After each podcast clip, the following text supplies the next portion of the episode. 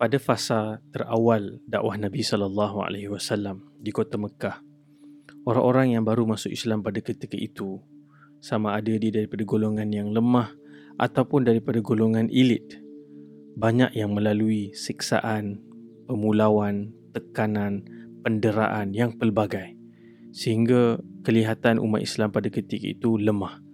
Tidak ada kekuatan untuk melawan balik ataupun mempertahankan kedudukan mereka yang mengucapkan la ilaha illallah Muhammadur Rasulullah. Sehingga satu masa Nabi sallallahu alaihi wasallam berdoa kepada Allah Subhanahu wa taala, Allahumma a'izzal Islam bi ahabbi hadaini rajulaini ilaik. Nabi sallallahu alaihi wasallam berdoa, ya Allah, kuatkan, perkasakan, muliakan Islam dengan salah seorang lelaki yang engkau kasihi, yang engkau cintai sama ada Abu Jahal ataupun Umar Al-Khattab radhiyallahu an. Dan kita pernah cerita pada peringkat awal dulu bagaimana Umar Al-Khattab merupakan salah seorang pembesar ataupun tokoh muda terkemuka Quraisy yang mendera orang-orang Islam yang menyiksa disebabkan mereka memeluk agama Islam.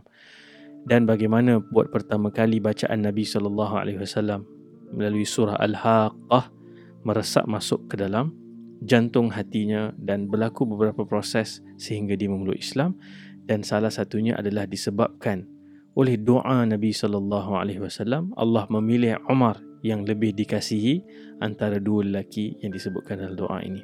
Garis bawahi perkataan A'izza. Ain Zai. Iz.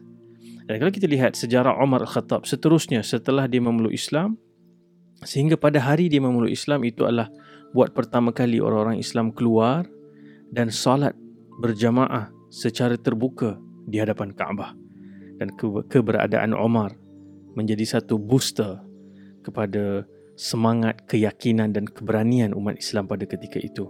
Dan Omar Al-Khattab dalam sejarah dikenali dengan keadilan dan kerendahan dirinya yang selalu menisbahkan kekuasaan, kemuliaan dan keperkasaan itu kepada Allah Subhanahu Wa Taala. Kita lihat satu lagi episod dalam kisah Umar Al-Khattab di mana apabila tentera Islam berjaya mengepung dan menawan Baitul Maqdis. Sewaktu itu ia berada di bawah penguasaan kerajaan yang dominannya Kristian. Setelah lebih empat bulan kota Baitul Maqdis dikepung dan berlaku negotiation yang banyak supaya transisi berlaku secara aman tanpa pertumpahan darah. Ada satu request permintaan daripada pembesar kota Baitul Maqdis pada ketika itu bahawa mereka ingin serahkan kunci Baitul Maqdis ini direct kepada tangan Amirul Mukminin, Khalifah dan ketua orang-orang mukmin iaitu Umar Al-Khattab yang berada jauh di Madinah dan berlaku perbincangan di Madinah sehingga mereka melepaskan Umar Al-Khattab untuk pergi dan mendapatkan kunci Baitul Maqdis sebagai salah satu keberjayaan dan juga perkara yang dikhabarkan oleh Nabi sallallahu alaihi wasallam tentang akan dibuka Baitul Maqdis.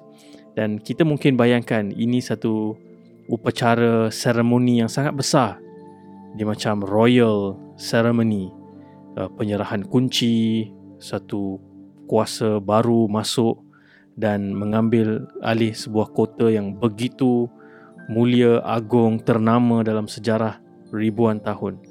Tetapi apa yang dilakukan oleh Umar Al-Khattab daripada Madinah, dia hanya pergi seorang diri dengan untanya ditemani oleh seorang pembantu. Kalau kita boleh bayangkan, dia nak pergi ni untuk uh, menerima kunci ataupun ada urusan rasmi mewakili kerajaan. Dia hanya pergi seorang diri drive dengan driver dia dan dia deal sepanjang perjalanan ini aku akan naik unta 50%, engkau akan naik unta 50%. Waktunya ada waktu dia drive, ada waktu driver dia akan drive. Sehinggalah perjalanan itu mereka tempuhi, bayangkan tak ada tak ada bodyguard, tak ada konvoy, tak ada blok jalan dan Amirul Mukminin Umar Al-Khattab hanya berjalan mereka berdua merentas padang pasir daripada Madinah sampai ke Baitul Maqdis. Dan apabila mereka sampai betul-betul dekat sempadan nak masuk ke Baitul Maqdis, giliran pada ketika itu yang menunggang unta adalah pembantunya ataupun drivernya itu. Dan driver ni faham. Dia kata, Wahai Amirul Mukminin, wahai Umar, mereka semua ni tunggu nak sambut kau. Lebih baik engkau yang duduk di atas di atas unta ni, biar aku yang yang tarik unta tu. Omar kata, kita dah deal, kita ikut macam mana kita dah deal.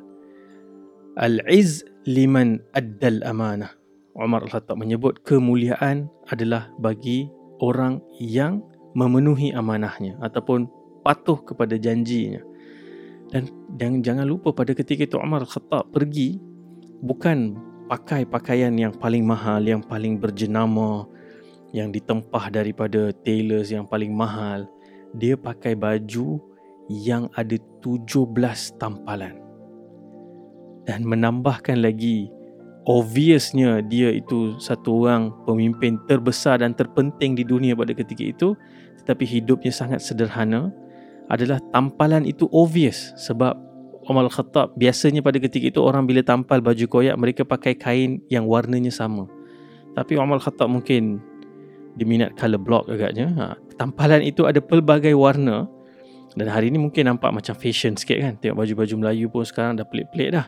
Tapi Umar Khattab pada ketika itu itu satu gambaran yang tak padan dan tak sesuai dengan seorang maharaja.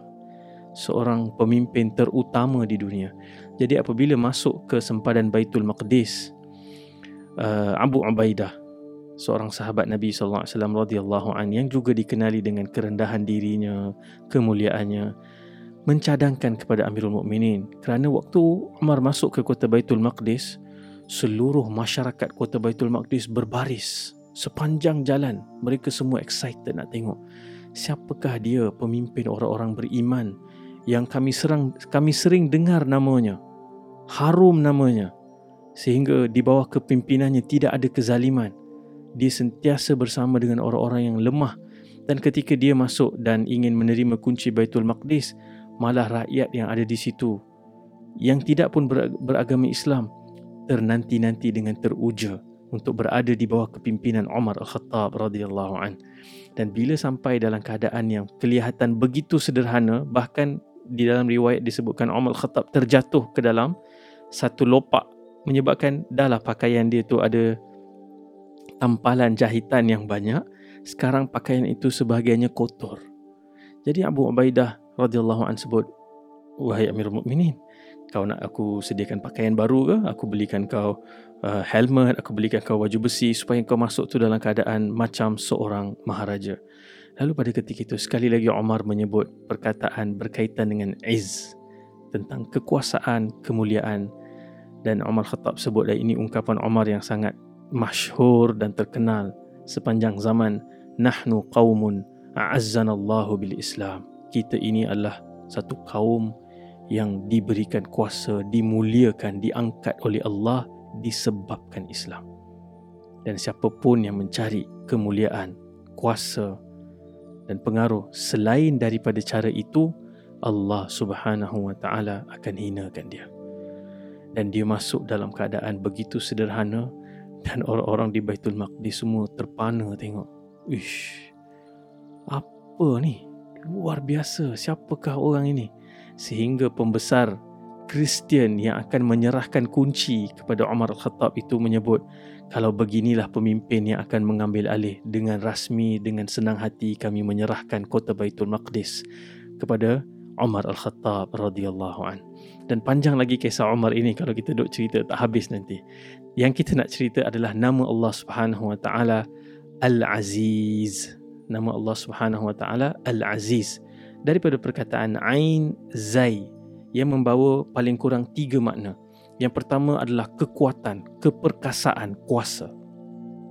Yang mana tidak ada siapa pun yang boleh memudaratkan Allah Subhanahu Wa Taala dan tak ada siapa pun yang boleh terlepas daripada kuasa Allah Subhanahu Wa Taala itu yang pertama. Yang kedua, kita semua siapa pun dia nak dapatkan perlindungan hanya kepada Al Aziz Allah Subhanahu Wa Taala yang maha perkasa, mulia dan mempunyai kuasa keseluruhannya. Dan yang ketiga adalah kemuliaan, keagungan, maruah diri, penghormatan juga hanya datang daripada Allah Azza wa Jal yang dengan nama Al-Aziz kita juga mendapatkan kehormatan dan kemuliaan diri. Dalam Quran Allah Subhanahu Wa Taala menyebut man kana yuridul izzata bagi siapa yang inginkan kemuliaan, kuasa falillahil izzatu jami'ah. Bagi Allah di sisi Allah lah milik segala kemuliaan dan kekuasaan. Sebab tu bila kita lihat nama Allah Al-Aziz dalam Al-Quran disebut banyak kali, 93 kali disebut. Dan bayangkan satu nama yang begitu popular sebagian ulama kata ini adalah nama top 5. Betapa panjang lebarnya ulasan para ulama dan kita tak dapat membincangkan semuanya dalam satu episod yang ringkas seperti ini. Tapi kita pulang paling kurang dengan tiga message ini. Yang pertama, dengan kita memahami Allah itu Tuhan yang mempunyai kuasa, kemuliaan yang tertinggi tidak ada entiti lain yang kita takut melebihi Allah Azza wa Jal. Kita tak kita dengan memahami Al-Aziz kita hanya takut Allah Subhanahu wa taala. Yang kedua daripada daripada kisah Umar Al-Khattab tadi kita belajar kita merendahkan diri, kita menundukkan diri dan mencari kemuliaan hanya melalui Allah Al-Aziz apabila kita berada dalam satu setting contohnya kita tengah makan-makan masuk waktu solat ataupun dah terlewat sikit lagi nak habis waktu solat jangan kita rasa nak please orang yang ada kat situ. Kononnya dengan itu kita akan disenangi dimuli- dimuliakan. Sampai kita membelakangi Allah Azza wa Jal. Kita mesti ingat kita hanya dimuliakan dan diangkat dengan kita memuliakan Allah Subhanahu Wa Taala. Jadi jangan letakkan diri kita tunduk kepada yang lain sehingga kita seolah-olah compromise atau rasa inferior disebabkan kita Muslim. Lihat Umar Al-Khattab tadi berada di puncak kuasa dan dia tak kisah tentang perception orang.